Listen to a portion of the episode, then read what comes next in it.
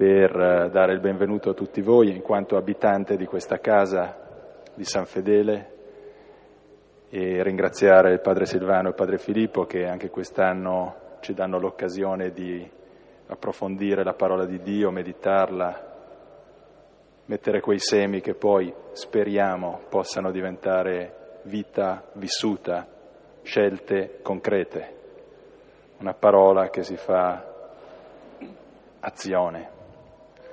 E un po' in questa linea è un po' il centro delle nostre attività qua a San Fedele. Sicuramente l'ascolto e la lezione divina è uno dei cardini su cui ruota tutta questa eh, insieme di attività eh, che sicuramente avviene in chiesa con eh, la lettura, l'ascolto della parola di Dio, ma anche il confronto tra il Vangelo, la cultura, i fenomeni della società nel centro culturale con le nostre riviste, e, delle quali potete, se vi interessa, avere qualche esempio e qualche campione sul tavolino là uscendo da questa chiesa.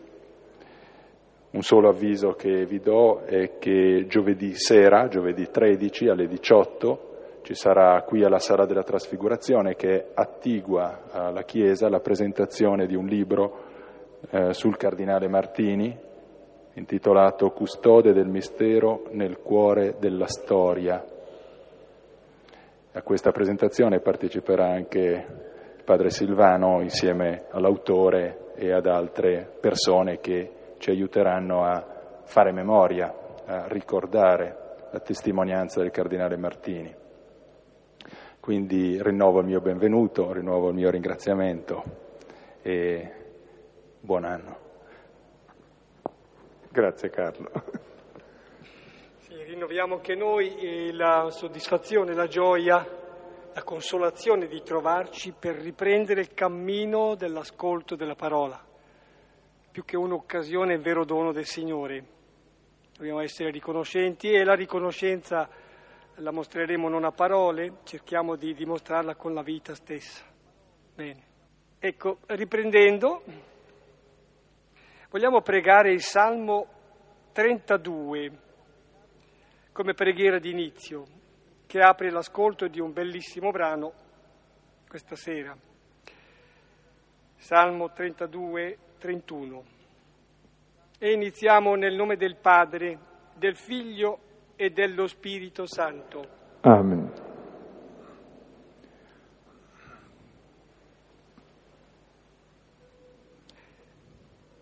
Beato l'uomo a cui è rimessa la colpa e perdonato il peccato.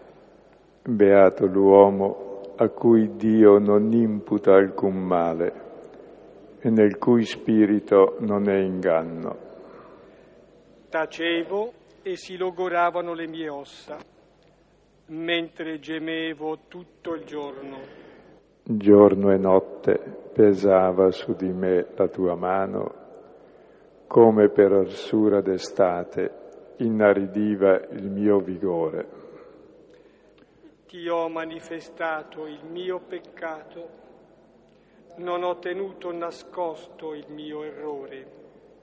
Ho, ho detto, detto, confesserò al Signore le mie colpe e tu hai rimesso la malizia del mio peccato.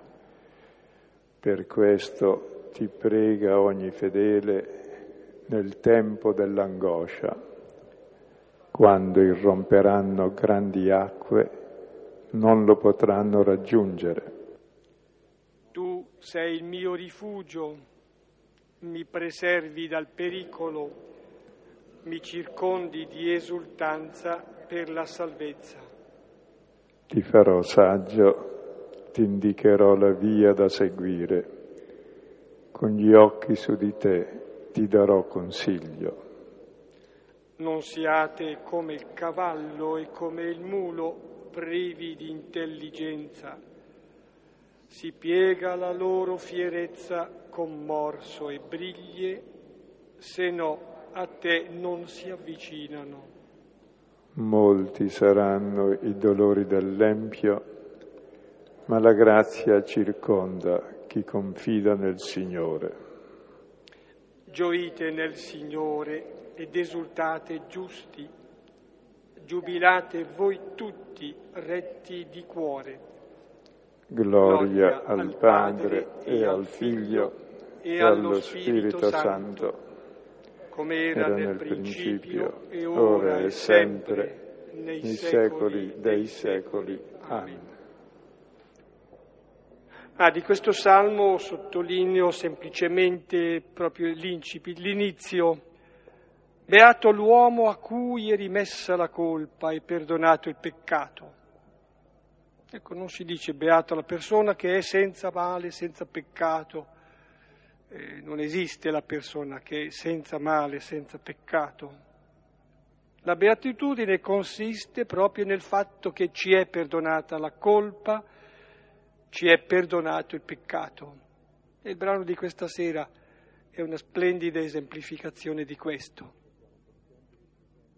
Ecco, siamo contenti di riprendere il Vangelo di Luca dove l'abbiamo lasciato la volta scorsa, a fine maggio, e l'abbiamo lasciato con Gesù che era accusato, un'accusa che è il suo vanto, di essere amico dei pubblicani e dei peccatori, un mangione e un beone che poi seguendo la citazione il figlio mangione e beone va eliminato perché è pericoloso. Ecco, e adesso abbiamo questo brano, e lo diciamo prima, è un brano un po' sconveniente, che avrebbero fatto bene a togliere dal Vangelo, e invece c'è dentro nel Vangelo ed è l'unico testo del quale Gesù stesso in un brano parallelo simile a questo, nell'unzione di Betania, è l'unica cosa della quale Gesù dice ma questa è molto bella, l'unica cosa bella secondo Gesù. Ed è questo testo sconveniente che leggiamo e cercheremo di capire perché contiene il centro del Vangelo. Sconveniente e imbarazzante, vedremo. Siamo dunque al capitolo settimo, 36, 50. Ora domandava a lui uno dei farisei che mangiasse con lui e entrato nella casa del fariseo, Gesù si adagiò a mensa ed ecco una donna che era peccatrice nella città, avendo saputo che è sdraiato nella casa del fariseo, preso un alabastro di profumo e postasi dietro presso i suoi piedi, piangendo con le lacrime, cominciò a bagnare i suoi piedi e coi capelli del suo capo asciugava e baciava i suoi piedi e ungeva con profumo. Ora, avendo visto il fariseo quello che l'aveva chiamato, parlò fra sé dicendo Costui, se fosse profeta, conoscerebbe chi e donde la donna la quale lo tocca, che peccatrice è. E rispondendo Gesù disse a lui, Simone, ho per te qualcosa da dire. Egli allora, Maestro, parla, dichiara. Due creditori aveva un, due debitori aveva un creditore. L'uno doveva 500 denari, l'altro invece 50. Non avendo essi da rendere, graziò ambedue. Chi dunque di loro lo amerà di più? Rispondendo, Simone disse, suppongo colui che graziò di più. Ora egli disse a lui, rettamente giudicasti. E voltosi verso la donna, dichiarò Simone, vedi questa donna? Entrai nella tua casa, acqua a me sui piedi non versasti, costei invece con lacrime bagnò i miei piedi e con i suoi capelli asciugò. Bacio a me non desti, costei invece da che entrai non, mi, non smise di baciare i miei piedi. Con olio il mio capo tu non ungesti, costei invece con profumo unse i miei piedi. In grazia di ciò dico a te, sono stati rimessi i suoi molti peccati, perciò amò molto. A chi poco è rimesso, poco ama. Ora disse a lei, ti sono rimessi i peccati. E cominciarono i commensali a dire tra sé, chi è costui che anche i peccati rimette? Ora disse alla donna, la tua fede ti ha salvata, cammina verso la pace. Ecco, il finale del testo dice la tua fede ti ha salvata e quello che fa questa donna è la fede che salva. E noi conosciamo eh, due atteggiamenti nei confronti di Dio, li conosciamo bene perché sono descritti anche nella parabola dei due fratelli. Cioè, c'è il fratello maggiore che serve Dio, che conosce bene i suoi doveri, che lavora, che fatica, che fa il bravo, che non trasgredisce nessuno dei precetti, cioè la persona perfettissima. Cioè l'uomo che sacrifica la vita a Dio. Un po' tutte le religioni propongono un Dio così. Ecco, dall'altra parte c'è l'altra religiosità di chi dice un Dio così, guarda, è meglio non averlo perché ti toglie la vita, ti soffoca, meglio ribellarsi, allora viene fuori il fratello minore. In fondo alla religione del dovere, sacrificare la vita a Dio, dice ma preferisco fare il mio piacere, ed è il minore che poi dopo sostanzialmente è uguale al maggiore, perché tutti e due hanno la stessa immagine di Dio, per cui sia chi la brava persona religiosa che serve Dio e segue il suo dovere, sia chi si ribella, ha la stessa immagine di Dio, anche l'ateo. Quel Dio che l'ateo nega è quello che i religiosi affermano, un Dio esigente che è dovere, quindi ti ribelli per avere il tuo piacere. Qui ci si presenta finalmente l'unica persona nel Vangelo che ha capito qualcosa, che ama, ed esce finalmente da questa dialettica tremenda del Dio che servi per dovere come schiavo o al quale ti ribelli, ma in fondo ti ribelli perché non vuoi farlo schiavo, perché ancora lo consideri come padrone. Qui invece è la religione dell'amore. Chi amerà di più è il problema. Non chi fa meno errori, non chi più è perfetto, non chi più è bravo, ma chi amerà di più? E guarda caso, colui al quale è stato perdonato di più, cioè colui che ha peccato di più.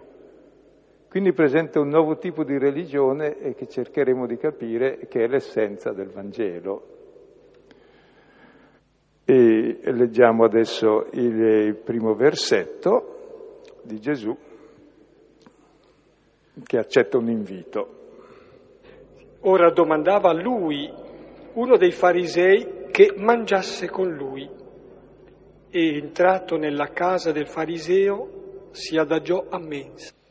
Ecco, avevano appena detto che Gesù è un mangione, un ubriacone, amico dei peccatori, delle prostitute, dei pubblicani, ecco che va a mangiare, accetta l'invito di un fariseo, di un giusto. E Gesù va molto spesso a mangiare in casa dei giusti, gli va sempre di traverso il cibo. E però sono scene molto istruttive, perché proprio in questa scena verrà fuori esattamente qualcosa che capisce perché Gesù va a mangiare dei giusti, perché è amico dei pubblicani e dei peccatori, quindi dei giusti, che commettono il peggior peccato, cioè l'unico peccato contro Dio è quello del giusto Ricordate Giona che rimprovera Dio di essere clemente, longanime, misericordioso e di grande amore. Cioè giusto non vuole, meglio morire che vivere se è così. Un Dio che perdona, ma che razza di Dio? Eh? Dio deve punire i cattivi e premiare noi bravi. La nostra soddisfazione è che siano puniti loro, no? Almeno se non premiati noi. Quindi il peccato del giusto è che va direttamente contro Dio che è amore gratuito, quindi tratta, tratta Dio da prostituta, compra l'amore, con i soldi delle buone opere. Quindi l'ipotesi è che Dio sia cattivo e va tenuto buono, se no eh, ti punisce tremendamente. E, e questa immagine di Dio è l'insidia fondamentale di tutte le religioni ed è l'elemento sano di tutti gli ateismi che negano questo Dio affermato dalle religioni, perché questo non è Dio, è l'immagine diabolica di Dio, che sempre abbiamo dentro. E il Vangelo è proprio la sdemonizzazione di questa immagine di Dio progressiva, che avverrà poi sulla croce quando vediamo che Dio dà la vita per noi sulla croce, per noi peccatori. E quindi Gesù va dai farisei perché? E qui va nella casa del fariseo e tenete presente che Luca scrive per dei cristiani che sono già cristiani bravi, per il nobile Teofilo, che è uno che è credente, praticante, e il pericolo sempre dei credenti è che dopo poco diventino farisei, che cioè la loro credenza sostituisca Dio. Le nostre quattro idee su Dio, le nostre quattro buone opere sono il nostro Dio, il nostro idolo. Per cui non conosciamo più l'amore e la grazia e Dio, ma conosciamo il nostro io, le nostre presunzioni, le nostre stupidità, le nostre proiezioni e questo è il nostro Dio, la nostra certezza, che affermiamo poi contro tutti e facciamo le guerre santi per questo Dio e magari lo testimoniamo a, a voce alta, ma sì. Ecco, il Vangelo è proprio per questo teofilo, cioè per noi che vogliamo essere bravi e giusti, perché non cadiamo, o bene, per cadere ci cadiamo, perché usciamo da questo pericolo costante che ci insidia, di far consistere la nostra religione nella nostra giustizia, invece che nell'esperienza della gratuità dell'amore, e di fondarci sulla nostra giustizia per condannare gli altri, per separarci dagli altri, per giudicare, eccetera.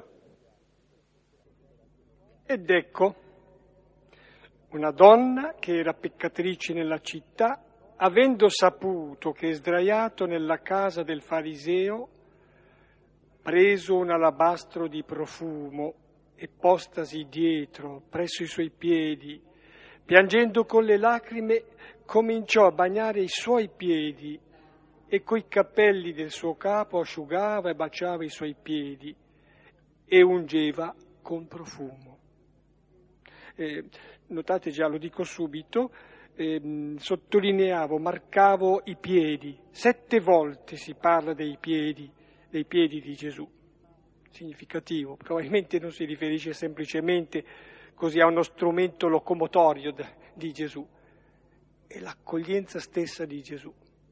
Nella traduzione che abbiamo sott'occhio normalmente eh, disdicevole ripetere così, per cui si faranno dei pronomi, ma sette volte, in numero interessante, si parla dei piedi di Gesù, che questa donna prende, bagna, asciuga, unge. Ecco, immaginate la scena che avviene in questa casa di un fariseo, di una persona da bene, che viene per il grande maestro, ecco, si tratta di una donna, di una peccatrice, e poi guardate cosa fa, prende l'alabastro, il profumo, si mette dietro, presso i piedi, piange, bagna i suoi piedi, scioglie i capelli, asciuga i piedi, continua a baciare i piedi, li unge con profumo. E la scena è, è delicatissima e potete immaginarla visivamente, ma anche, se volete, acusticamente, questi baci, queste lacrime, e potete sentirla anche col naso, il profumo, anche col gusto, questi baci, queste lacrime. E è una scena strana, strana e bella, che è lì da guardare e verrà tutto sottolineata da Gesù, tutto ciò che lei ha fatto, non scappa nulla a Gesù. Ecco, si tratta di una peccatrice nota, ha saputo che Gesù è lì. Cioè, è anonima, però è famigerata, no, nota. Lo conoscevano tutti, anche, anche, quel fariseo la conosceva ovviamente, dice, se Gesù sapesse chi è. Quindi, tutti la conoscevano bene. Salvo Gesù. Salvo Gesù, appunto. E lei però aveva saputo che Gesù è lì. E appena saputo che Gesù proprio viene a dire che guarda, quelle persone che così eh, le prostitute e i peccatori danno ragione alla sapienza perché si convertono, i giusti invece che stanno arroccati nella loro giustizia non entrano nel regno di Dio. ha saputo che Gesù accoglie i peccatori, che Gesù vuol bene e quindi lo conosce. E cosa va a fare? Ecco, è una scena, direi, molto disdicevole, immaginatela, ecco. Immaginate che il Papa è lì che fa le sue funzioni oppure è ospite di qualcuno così importante, arriva una donna e gli fa così. Eh, non è bene, poi che donna è, ecco. E cosa vuole esprimere questa donna? Ecco. Anzitutto si sottolinea subito che prende un alabastro col profumo, eh, che è ciò che serve per il suo mestiere. Ecco, e questo profumo riempirà la casa. E il profumo è qualcosa di sua natura che si dona. E in ebraico eh, richiama la parola nome. In Cantico 1.3 si dice che il nome di Dio è profumo effuso, perché Dio di sua natura si dona. E tutti lo sentono e non si nega a nessuno. Direi il protagonista quasi è questo profumo insieme alla donna si pone dietro presso i piedi e piange. Ecco, che lacrime saranno vedremo dopo, sono lacrime di amore, perché il problema del testo è chi amerà di più. Si può notare che non dice una parola, semplicemente compie dei gesti, sono gesti di amore, non con le parole, ma con i fatti si dimostra l'amore e poi coi capelli li asciuga e poi li bacia, no, li baciava, non li bacia, continua a baciarli. Ecco, sono state su questa scena eh, che è abbastanza disdicevole, direi, no? Per una persona religiosa eh, non va bene. Certe persone per sé non dovrebbero neanche entrare nella nostra casa. Casa del giusto poi è la chiesa, cioè devo star fuori questo è riservato alle persone per bene, che poi si comportano bene, che osservano il rito. E, um, ci sono noi i riti tutti stabiliti da fare con le rubriche. Questa donna le ha infrante tutte. Non ha portato l'incenso, non aveva i paramenti giusti, poi si scioglie i capelli, cosa che fa solo la moglie col marito, poi si mette a strabacciargli i piedi, a lavarli, a asciugare. No, non si fa così guardate, è proprio oscena come scena dal, dal punto di vista religioso. E la si mette nel Vangelo e nel brano che gli è simile in Marco, in Matteo, Gesù è l'unica scena che dice, ma che bella, questa ha fatto un'opera bella, lasciatela in pace. E vedremo perché è l'opera bella dal seguito del testo. Attenzione si porta dalla donna al fariseo anonimo anche lui per adesso. Ora, avendo visto il fariseo, quello che l'aveva chiamato, parlò fra sé dicendo costui, se fosse profeta, conoscerebbe chi e donde la donna la quale lo tocca, che peccatrice è. Quindi questo fariseo è anche buono con Gesù. Dice, si vede, ha tante qualità proprio, però non è profeta se no saprebbe chi e donde la donna la quale lo tocca, che peccatrice è. Cerca di giustificare Gesù, no? come noi in fondo i nostri sforzi di persone religiose quando uno dice qualcosa su Dio, eccetera, cercano sempre di giustificarlo, come se Dio avesse bisogno di essere giustificato, no? Cioè, perché deve comportarsi un po' come noi Dio, quindi se fa così è perché, poveretto, non sa, ecco, non è profeta se non altro è buono ma non capisce. Per cui Gesù eh, o è giusto o è profeta. Siccome è giusto è poverino, allora non è profeta. È un poveretto che non sa le cose, ma noi che le sappiamo. Ecco, queste cose dice fra sé. Spesse volte abbiamo notato come, eh, come un aborto di, di, dialogo per sé avrebbe dovuto dire qualcosa a Gesù, invece eh, borbotta dentro di sé. E però Gesù dimostra che è profeta perché di fatto rispondendo Gesù disse a lui, Simone, ho per te qualcosa da dire. Egli allora, maestro, parla, dichiara. E Gesù, che non è profeta, gli risponde a quel che sta pensando. E innanzitutto lo chiama per nome, è la prima persona che Gesù chiama per nome nel Vangelo di Luca. Chiamare per nome è segno di grande affetto, perché Gesù vuol bene al giusto, perché questo giusto è la vera prostituta e vuol far scoprire attraverso questa donna da chi è andato a pranzo Gesù, da chi uomo è che l'ha accolto e chi è quell'uomo che è lì davanti. E questa prostituta che ha in testa Simone gli fa da specchio, è lui il prostituto, perché questa invece ama, è la sposa, è lui invece che tratta Dio dietro pagamento. E allora Gesù Simone ascolta, ho qualcosa da dire per te. Ed è quello che ha da dire costantemente Luca per i suoi lettori del Vangelo, per il nobile Teofilo. Dice, ho qualcosa da dire per te, questa qui lasciamo perdere, una cosa per te.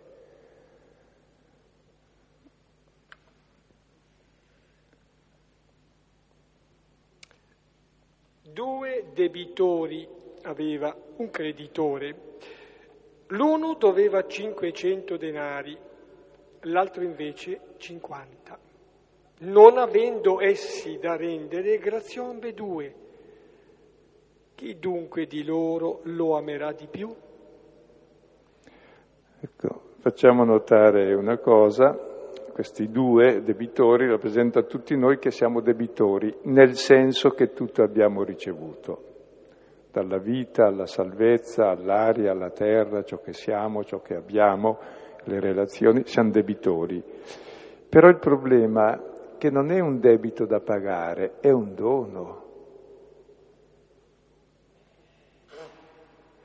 Mentre il fariseo lo considera un debito da pagare e allora è la brava persona religiosa che fa il suo dovere e paga il suo tributo a Dio, che considera un debito, così si sente in parità con Dio. Ecco, questa donna no, fa un'altra cosa e allora porta l'esempio dei due debitori, uno aveva 500 denari, l'altro 50, condona ad ambedue, chi amerà di più? E qui il balzo. Cioè il problema è che tutto ci è donato e perdonato. Non siamo debitori. Siamo tutti donati e perdonati. Chi amerà di più? Il problema nuovo non è chi è più bravo, chi ha sbagliato di meno, chi osserva meglio le rubriche, chi conosce meglio il diritto, chi fa... no, chi amerà di più?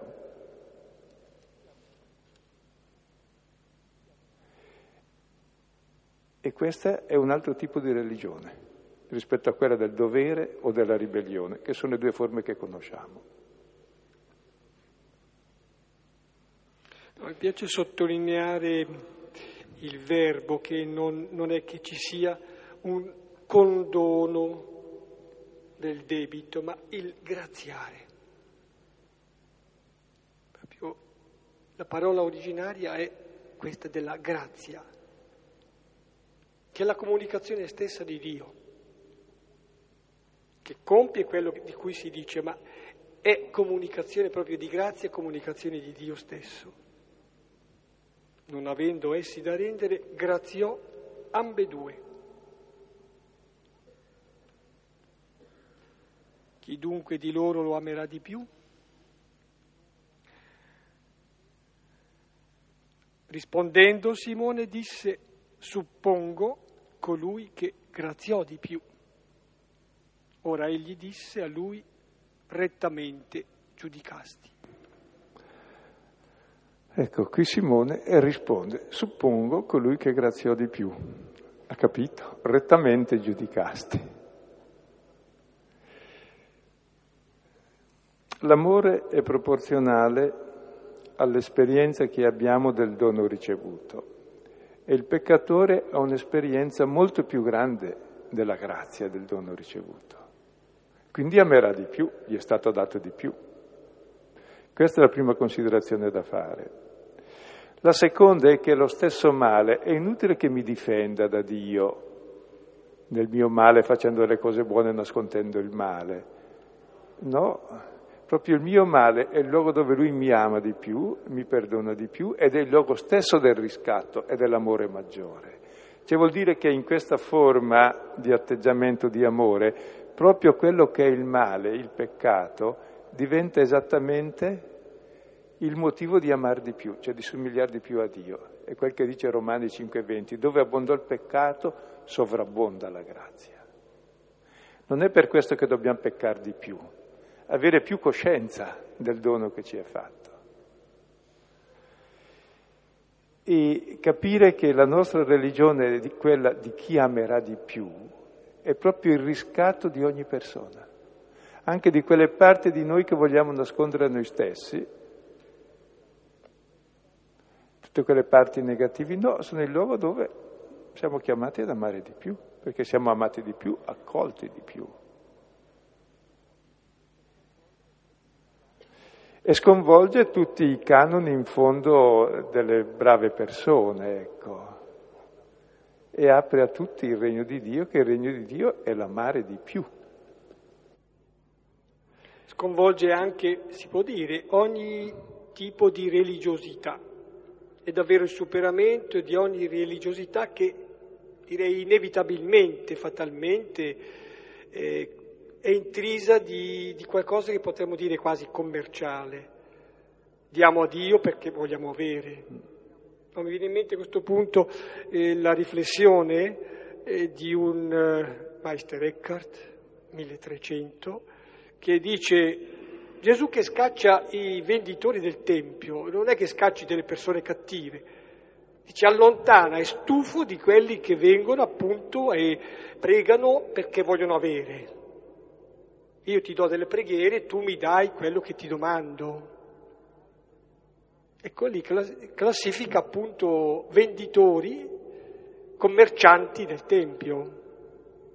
Il Vangelo è superamento di questa concezione, di ogni tipo di religiosità che, ripeto, fatalmente è intrisa eh, di questo criterio.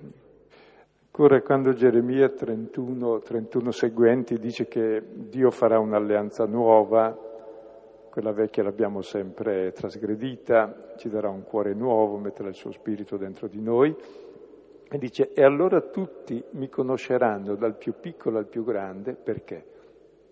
Perché avrò perdonato i loro peccati. Cioè è nel perdono dei peccati che conosciamo chi è Dio perché Dio è amore e l'amore perdona sempre.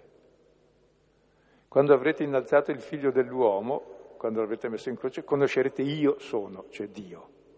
Fuori dalla croce, che è dove muore per i peccatori, non conosciamo Dio. E Paolo potrà dire di conoscere Gesù, perché? Perché sa che è morto per lui, è morto per i peccatori dei quali io sono il primo.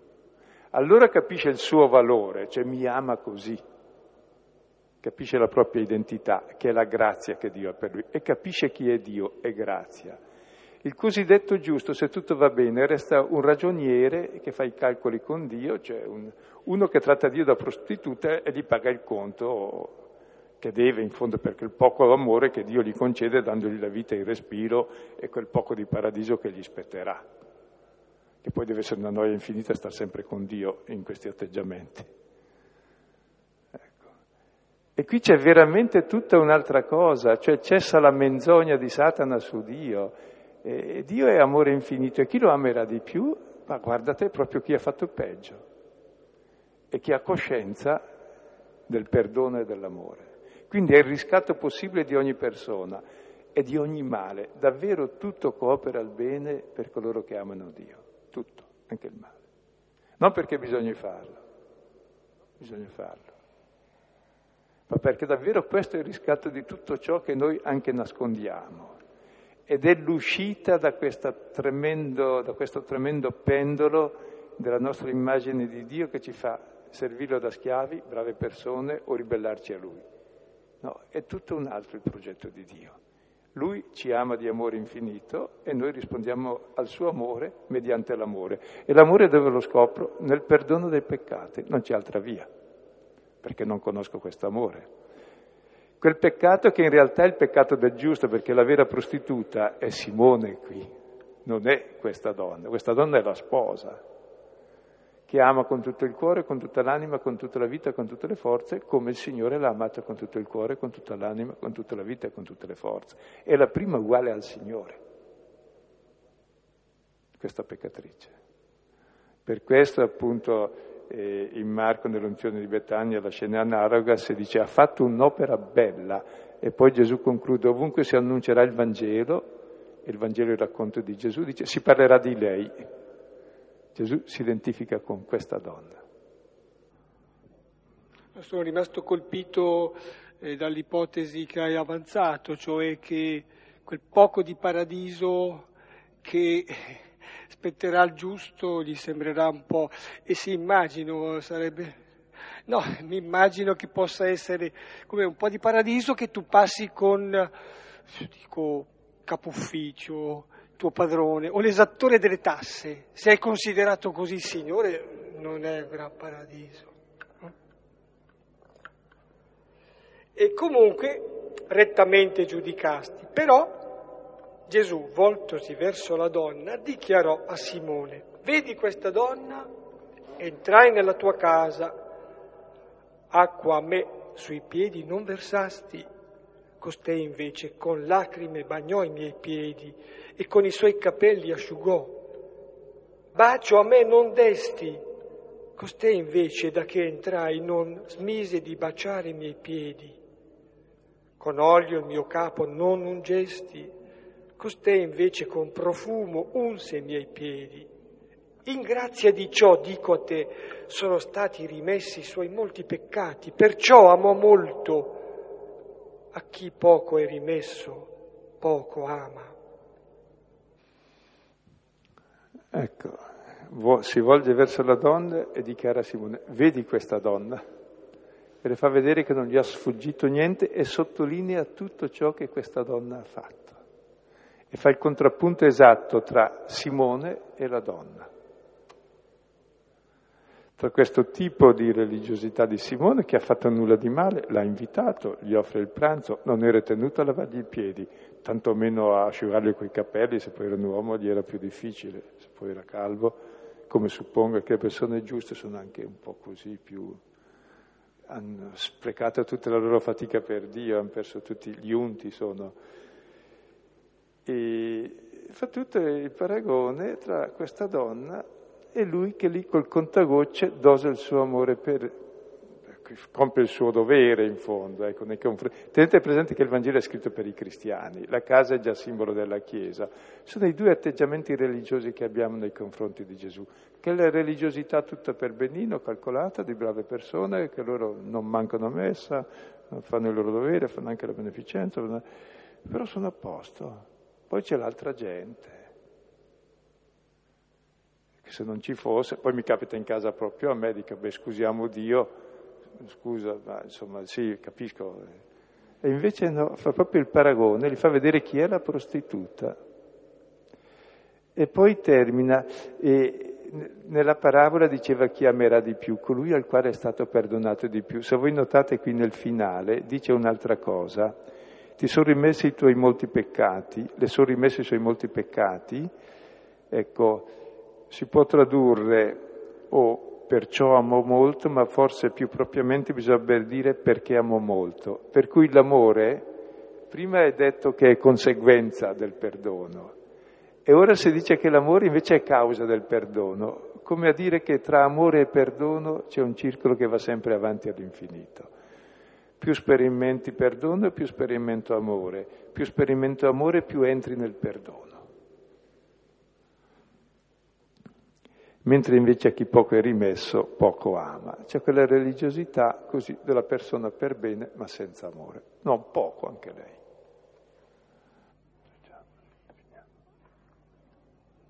Ma sottolineo rapidamente il fatto che vengono elencati l'acqua, il bacio, l'olio.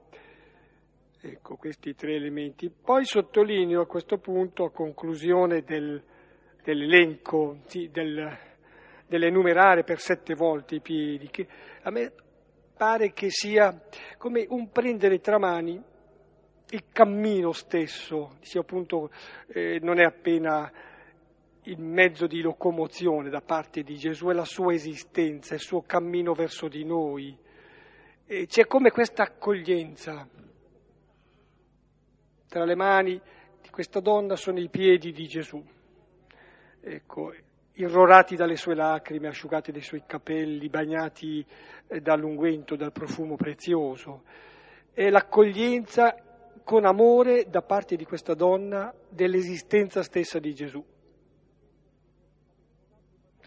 Eh, va bene, è un altro Evangelo, poi dico, l'ipotesi anche un po' azzardata, ma è come se, dico, il capitolo tredicesimo di Giovanni, Gesù eh, dimostra che ha imparato da questa donna un gesto, questo di prendere tra le mani sue sante, venerabili, i piedi dei discepoli, l'esistenza del discepolo. Ancora sulla parola eh, dei peccati eh, si usa la parola fiemi che vuol dire rimettere, cioè mandar via. Cioè, I peccati che sono qualcosa che ci si incollano addosso, con i quali ci identifichiamo il nostro male, eh, sono spediti via. Siamo liberati da questo. Allontanare, prego. È importante questo verbo, sì, credo perché rimettere i peccati, ma come diceva, dunque c'erano, li rimette, no, no, vuol dire proprio li allontana, perché credo che sia esperienza anche nostra, via, un momento che ci si è interrogati si capisce e lo si sperimenta questo, cioè che eh, il male ce lo sentiamo addosso a volte, eh, è qualcosa come di viscoso, per cui non riusciamo certo ad allontanarlo, forse anzi addirittura eh, restiamo ulteriormente impasticciati. Ecco, la, l'allontanamento dei peccati proprio è, dice questa azione che è divina, i verbi sono al passivo. Il male è allontanato da noi, non confonderti con il tuo male, non confonderti col peccato, non identificarti. Credo che sia un, un'idea, come dire, quasi un suggerimento, possiamo dire, diabolico, quello di pensare di essere in, in commistione tale col male, col peccato, che non è possibile togliertelo. A noi è impossibile, a lui è possibile, anzi, è il suo lavoro. Ora disse a lei, ti sono rimessi, allontanati i peccati. E cominciarono i commensali a dire tra sé, chi è costui che anche i peccati rimette, allontana? Disse alla donna, la tua fede ti ha salvato, cammina verso la pace. Ecco, Gesù conclude poi dicendo alla donna, ciò che già è avvenuto, i tuoi peccati ti sono rimessi, cioè sono già stati allontanati da te appunto perché? Perché hai molto amato ed è l'amore che vince ogni male. E poi subito i commensali, i commensali, quindi non qualcuno, i commensali, dicono chi è costui che anche i peccati rimette. che si può tradurre anche in altro modo, siccome solo Dio rimette i peccati, costui bestemmia, è quanto avevano già detto quando al paralitico dice ti sono perdonati i tuoi peccati. Solo Dio può rimettere i peccati. Appunto chi è? È Dio, è lo sposo. E questa lo ama, come la sposa. Per cui questa donna in realtà è, è la prostituta di cui parla Osea, che poi tornerà come ai tempi della sua giovinezza a innamorarsi del suo sposo. E poi Gesù conclude con la donna, la tua fede ti ha salvata, è la, sua, è la, fede della donna che l'ha salvata. E la fede cos'è? Ciò che la donna ha fatto è esattamente ciò che Gesù chiama la fede, non quella del fariseo, ma la sua esperienza di grazia è come vive questa esperienza di grazia. La fede è occhi, capelli, baci, lacrime, cuore. Cioè praticamente questo amore appassionato che risponde all'amore. Non è la fede e credere, è come si dice, verità, a senso razionale alle verità rivelate. È ridicolo se questa è la fede. Questa ce l'hanno anche i demoni e tremano. Questa è la fede diabolica. La fede è questo amore appassionato per Dio e questa è la fede che salva. E rispondere a come Dio mi conosce e mi ama, con la stessa conoscenza e lo stesso amore. Quindi questa donna è il prototipo ormai eh, della sposa che è uguale allo sposo, è l'immagine perfetta della Chiesa che da prostituta diventa sposa e, ed è uguale allo sposo perché ama con lo stesso amore. E dall'altra parte invece c'è l'altra religiosità per bene, normale, di questo fariseo, di tutti gli altri commensari, di quelli che vanno in chiesa, che sono bravini, fanno nulla di male, ma mai farebbero cose così esagerate. Ecco, e qui ci fermiamo.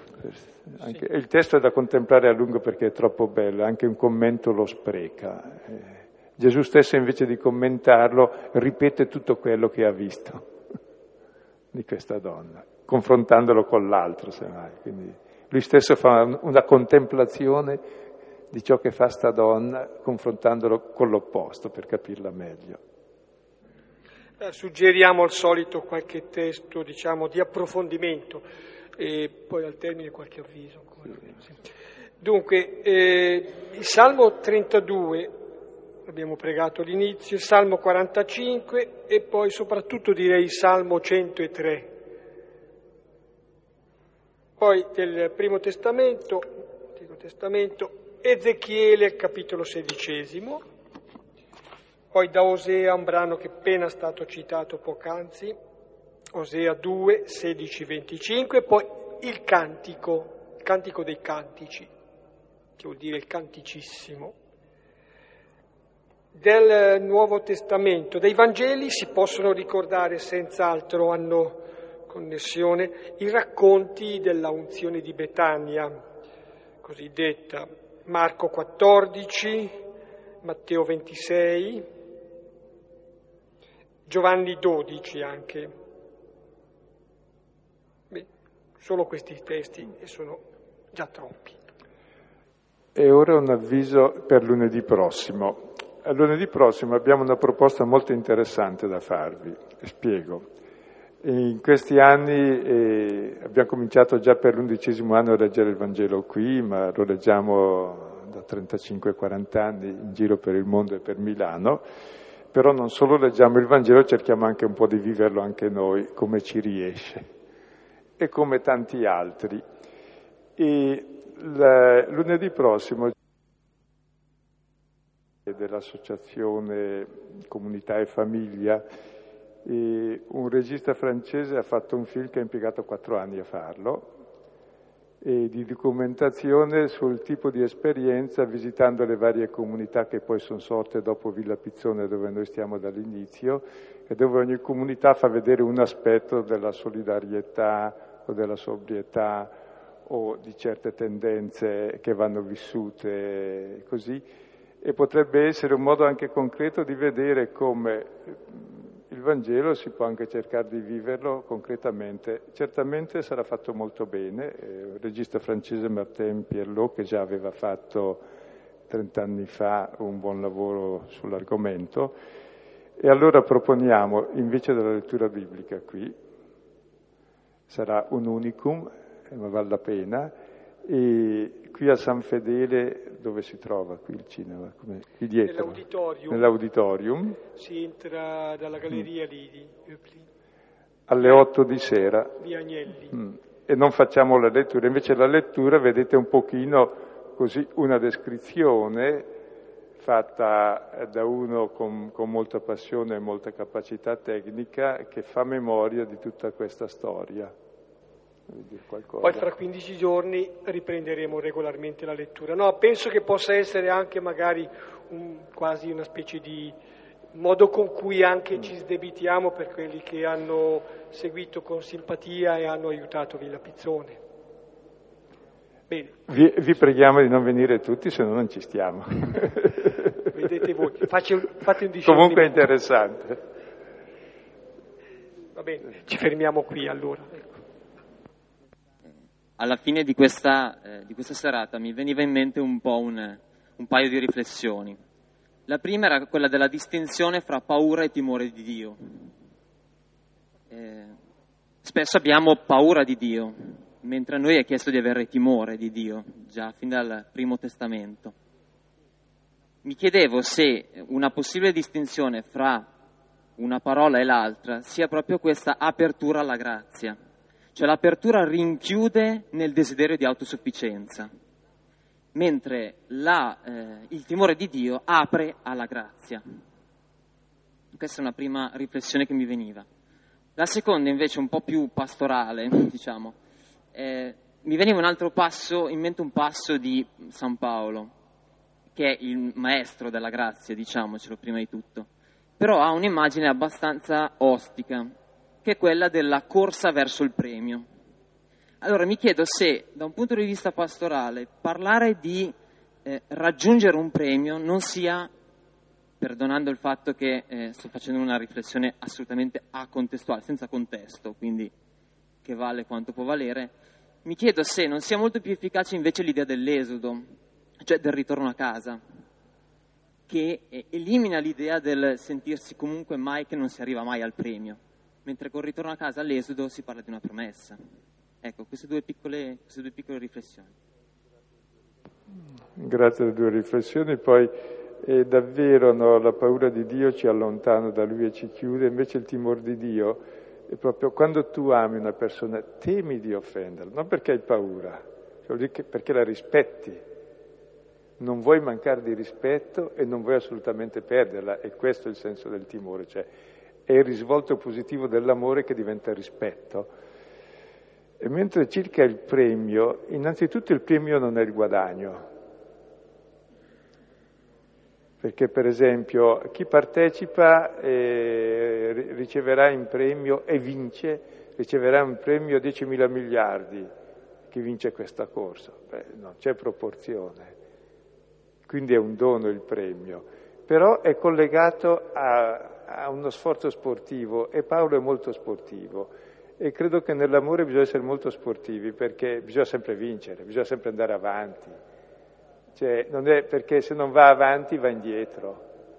Quindi probabilmente per sottolineare questo dinamismo dell'amore che è molto atletico, non si accontenta, eh, vuol vincere, nel senso che è sempre di più e se non è sempre di più è sempre di meno e si estingue. Quindi credo che il senso eh, del premio, anche in molti altri discorsi di Paolo, vada in questa tendenza della lotta. Della... Allora, io eh, volevo dire una cosa.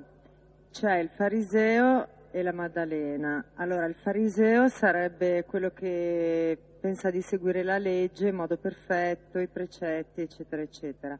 La Maddalena non li segue per niente, eh, per cui è la peccatrice, no? Eh, poi però a me viene in mente un'altra categoria, che sono quelli che ehm, dicono che, se, che non seguono i precetti perché si sono fatti un po' dei precetti loro. Vale a dire, ehm, sì, questo comandamento funziona così, in teoria sì, la verità sarebbe questa, la legge sarebbe questa, però eh, secondo me va interpretata in quest'altro modo, per cui sto facendo giusto. Mi rendo conto che tutte e tre queste categorie comunque peccano, come tutti che comunque peccano, però eh, mi viene da pensare che sia ancora peggio, nel senso che eh, quantomeno il fariseo anche se nasconde qualcosa, è in buona fede. No. Ecco, Mi piace che tu giustifichi il fariseo. Gesù cerca sempre di mascherare. Sei più buona di Gesù, brava. Però il male a smascherarlo fa bene. Credo, comunque dicevi giusto, perché il giusto in fondo è presunto giusto. Fa il suo dovere e da Dio avrà la paga. Vuol dire che è totalmente fuori dall'amore di Dio e non ha nulla a fare con Cristo e con la grazia, colui che pretende di essere giustificato, Galati 5,4, dalle sue opere. Quindi, e nessuno è giusto. Senti, Poi di... quella donna è peccatrice. No, a modo di battuta dicevo che il fariseo non può essere ambrosiano perché mai dirà chi vi è lei, so chi sì, è lei, so esatto. Perché non ha niente da domandare perdono, il giusto.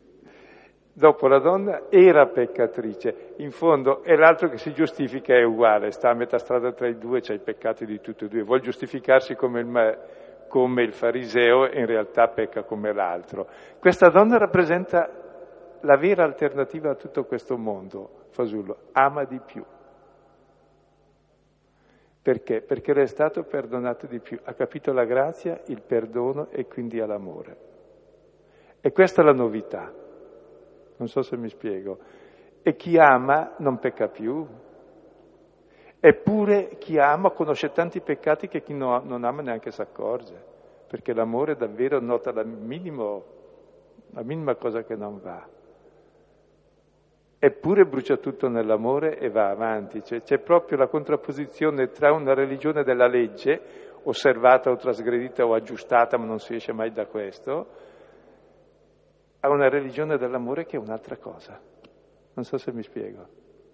E questa donna rappresenta appunto il passaggio dalla religione come prostituzione, la giustizia, o come ribellione, che poi è già un po' più sana, alla vera soluzione che è quella di rispondere all'amore con l'amore, è questo. Ed è ciò che faceva arrabbiare già Giona, e cioè, già nell'Antico Testamento c'è tutto questo filone che poi sfocia pienamente nel Nuovo. Eppure noi eh, restiamo sempre così. Eh, il, no, il nobile Teofilo probabilmente è questo Simone, che bravino,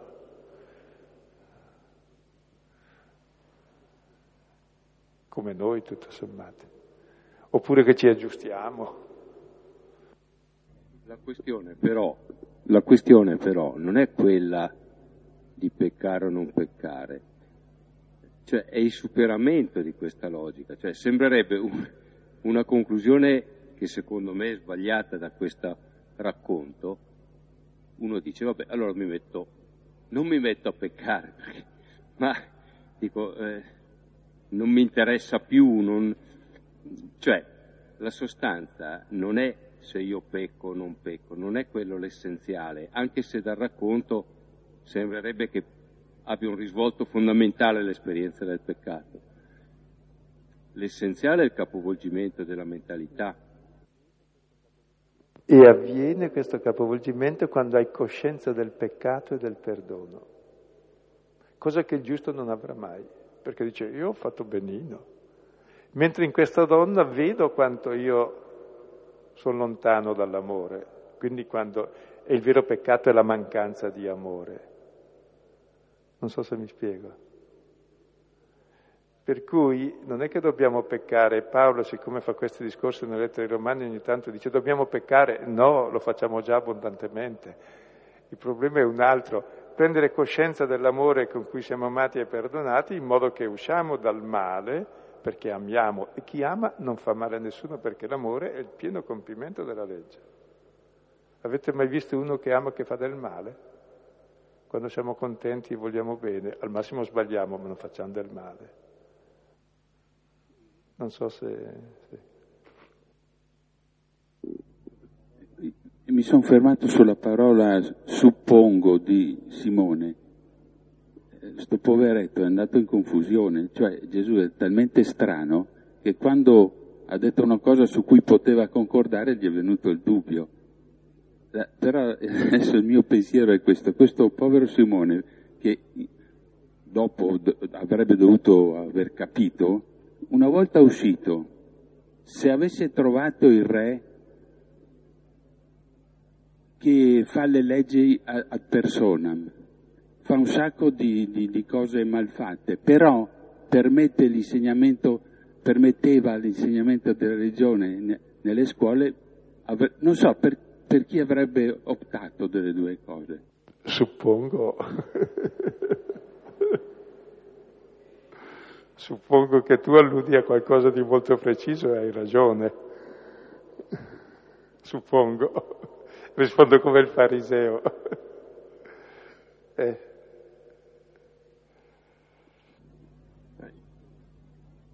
Io trovo che eh, tutto sommato per chi è stato amato è facile amare eh, senza confini, senza limiti.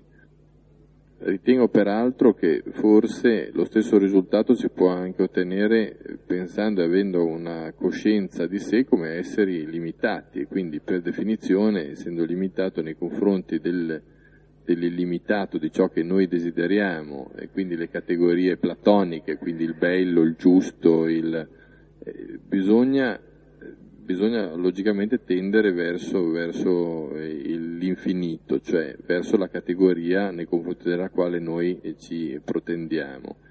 E quindi il fatto di dire eh, la religione e l'amore con i confini, ritengo che eh, di aver fatto il giusto, indipendentemente dal fatto che uno possa sentirlo o meno, eh, sia evidentemente sbagliato. Quindi poi qui mh, mm, è chiaro che chi ha amato si sente logicamente il cuore pieno di entusiasmo e quindi può eh, lasciarsi andare a dei gesti come, quel, come il gesto di questa, questa, eh, di questa donna. Però eh, io credo che una coscienza profo- profonda eh, si possa anche eh, raggiungere eh, obiettivamente senza il calcolo, ma proprio pensando che essendo noi tutti limitati, chi più, chi meno, ma comunque lontani bisogna tendere al di più, cioè senza limiti. E questo eh, ci è difficile, ma tutto sommato è l'importante è, è, capirlo. E poi se alla fine uno avrà il talento in più e in meno, questo poi ha un valore eh, più limitato. Ma l'importante è che noi abbiamo, me piace molto sempre l'esempio della Teresa di Calcutta, che piccola, bruttina, che veniva da un paese sicuramente che non erano gli Stati Uniti, ha fatto tanto e questo è un esempio illuminante perché veramente di più, non si è mai posto un limite. E c'è una cosa su quanto dici che mi fa riflettere, che i santi sempre hanno una grande coscienza del limite del peccato, cioè l'umiltà, che poi è verità che invece normalmente noi non abbiamo perché viviamo nei deliri, nelle false immagini di noi stessi. Persino più è intelligente, più capisce la sua stupidità, capisce quanto è limitata l'intelligenza, è solo chi sa niente che crede di saper tutto. Ma uno più sa dice, oh Dio, quando tu sai bene qualcosa dici, oh quanto, quanto ignoro su questo argomento e pensa sugli altri che non conosco. Quando invece ha imparato due più due fa quattro, sa già tutto lui, allora spara sempre quel che sa. E tutto interpreta in quella chiave, per cui è davvero segno di, di verità l'umiltà, siamo il, la coscienza del limite, e più è grande, più è grande il limite, e quindi più sente l'attrazione a uscire e quindi a ricevere grazie in fondo e, e a sentirsi avvolto.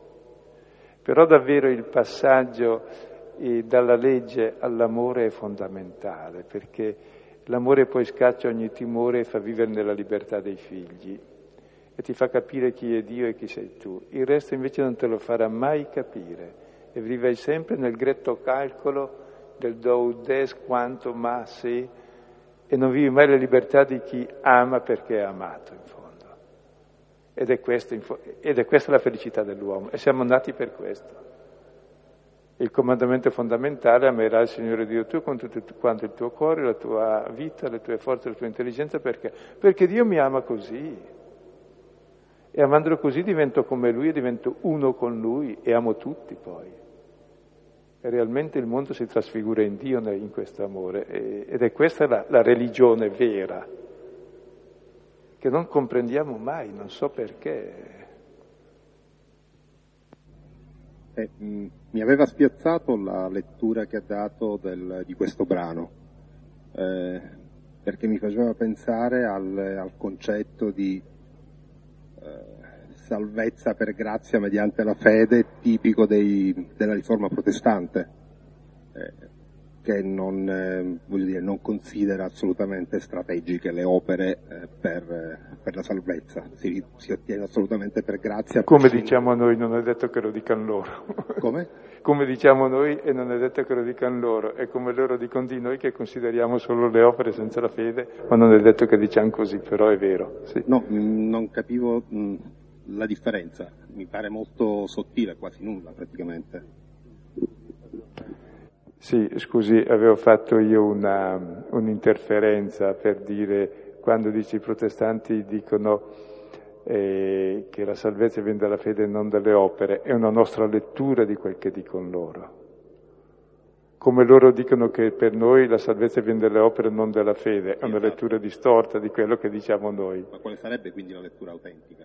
È che se tu vivi della fede, cioè la fede nell'amore di colui ti ha amato e ha dato se stesso per te, la fede è esattamente rispondere all'amore con l'amore.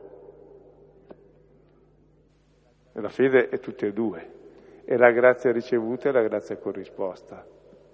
Ma, e, ma e, capisci, non è in forza della legge ma in forza dell'amore, per questo che è la vera novità sulla quale si concorda poi tutti perché questo è il Nuovo Testamento in fondo. L'altro credo è stata la polemica che ha immiserito tutte e due le posizioni. Buonasera, io è la prima volta che ascolto e sono un po' perplessa. Lei ha detto una delle ultime frasi perché non si riesce a intendere la religione con amore, cioè la vera fede è l'amore. Però riflettevo che la Chiesa ha colpevol- ci ha colpevolizzato per secoli, non tenendo conto dell'amore, ma tenendo solo della, delle regole, dei comandamenti, cioè se tu osservavi i comandamenti andava bene. Per cui ha tenuto sempre conto del, dire, del comportamento, non del, dei sentimenti, la Chiesa, non trova? Ecco, è da tenere presente che l'amore non è un sentimento ma è un comportamento. Questa donna è, ver- è bello vedere com'è l'amore, no? È, è qualcosa di molto concreto che diventa vita, però non è legge. Il pericolo davvero, e lo riconosco, è di confondere i comandamenti sono giusti, perché è chiaro che va rispettato i genitori, non bisogna rubare, non bisogna uccidere, non bisogna testimoniare il falso, cose che abbondantemente facciamo e sono tutte Però, sbagliate. Capito... Chi ama non fa questo. Sì, eh, ma da quello che ho capito non è solo questo. Appunto, no, non ama... è questo, ma chi fa questo certamente non è nell'amore. Ma lei sinceramente pensa che la Chiesa nell'arco dei secoli ci abbia trasmesso questo concetto? Abbastanza, sì. Io non so. Abbastanza perché la stessa Eucaristia, tutto sommato, cosa facciamo? Memoria, che è il centro della Chiesa, di colui che ha amato e ha dato se stesso per i peccatori, ha dato la sua vita. Cioè, facciamo... Il centro della nostra fede è questo. Poi dopo è giusto anche che ci siano i comandamenti di segnare il rispetto perché non è bene uccidere, non è bene mentire, non è bene fare adulterio, non è bene, non è bene fare il male perché chi ama non lo fa. L'errore però c'è stato di accento di voler affermare i comandamenti, ma questo dovrebbero fare tutti gli laici affermare i comandamenti, se no che uomini sono. L'uomo è uno che mente, che ruba, che uccide non è, è un non uomo. Per cui questi sono valori fondamentali dell'uomo e sono le leggi che tutti dovremmo rispettare. Chi non rispetta questa no, è molto, eh, non, è, non può essere nell'amore, è già nella morte. L'amore è un'altra cosa poi, che però è capace di vincere anche il male che è capitato attraverso la trasgressione dei comandamenti, perché di fatto li trasgrediamo. Però è vero che bisognerebbe, sì, quel che diceva Paolo, insomma, che la legge c'è già chi la insegna in tutte le città, almeno una volta. Noi dovremmo insegnare di più il Vangelo. Questo do ragione, che normalmente si sente più parlare di regole e di norme di, dimenticando l'essenziale e questo beh, è molto sbagliato. Eh, però direi, vabbè, sai.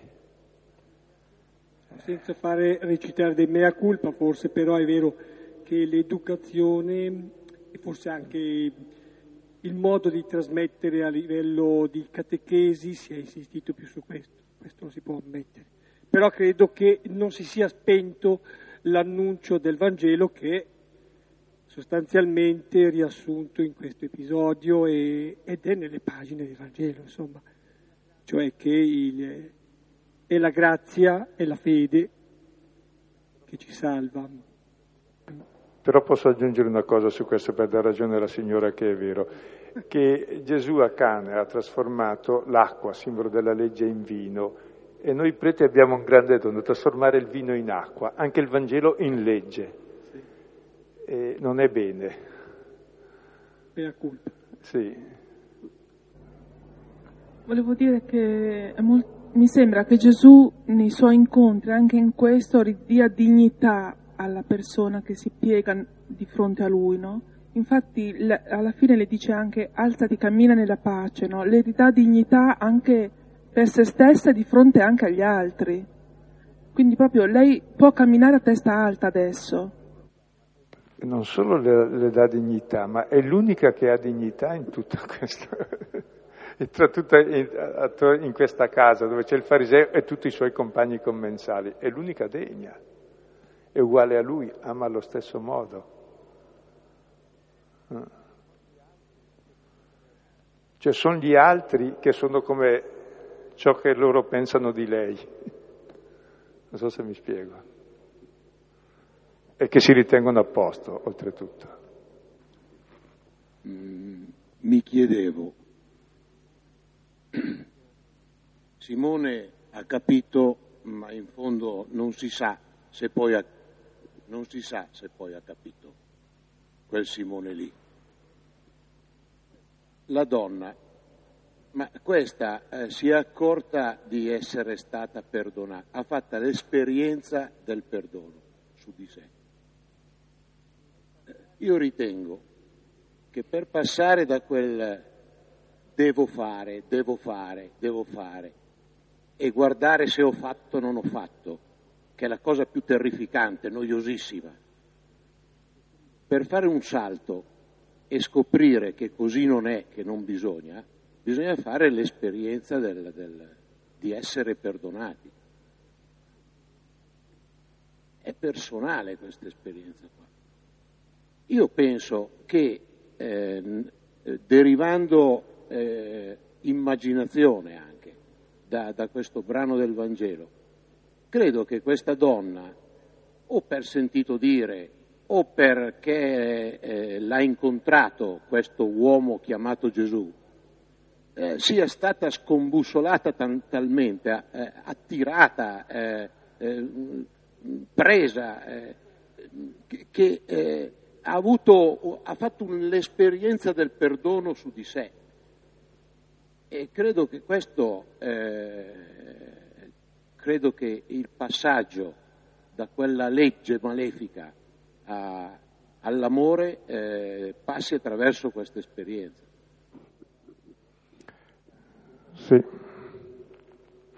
Il racconto, tra l'altro, se notate, è fatto per il fariseo perché capisca e diventi come questa donna, perché è già come questa donna come lui pensava che la pensava che fosse prima, deve diventare come questa donna adesso capisce di essere amata, accolta e accettata e quindi può amare. Sì. Facciamo l'ultima.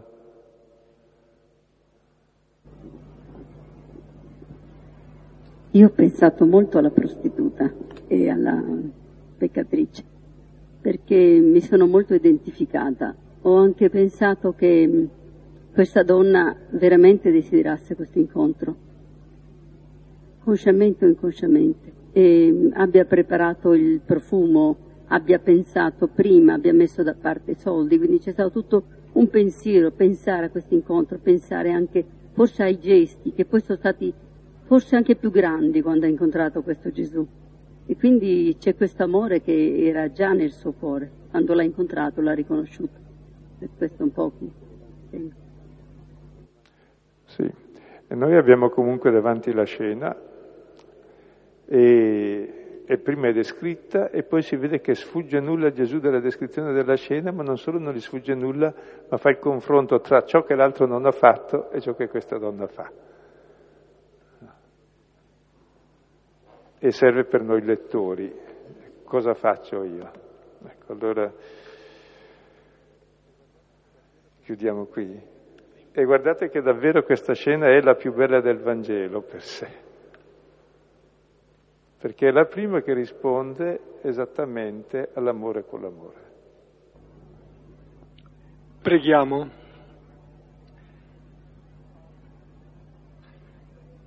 Padre nostro che sei nei cieli, sia santificato il tuo nome, venga il tuo regno, sia fatta la tua volontà, come in cielo, così in terra.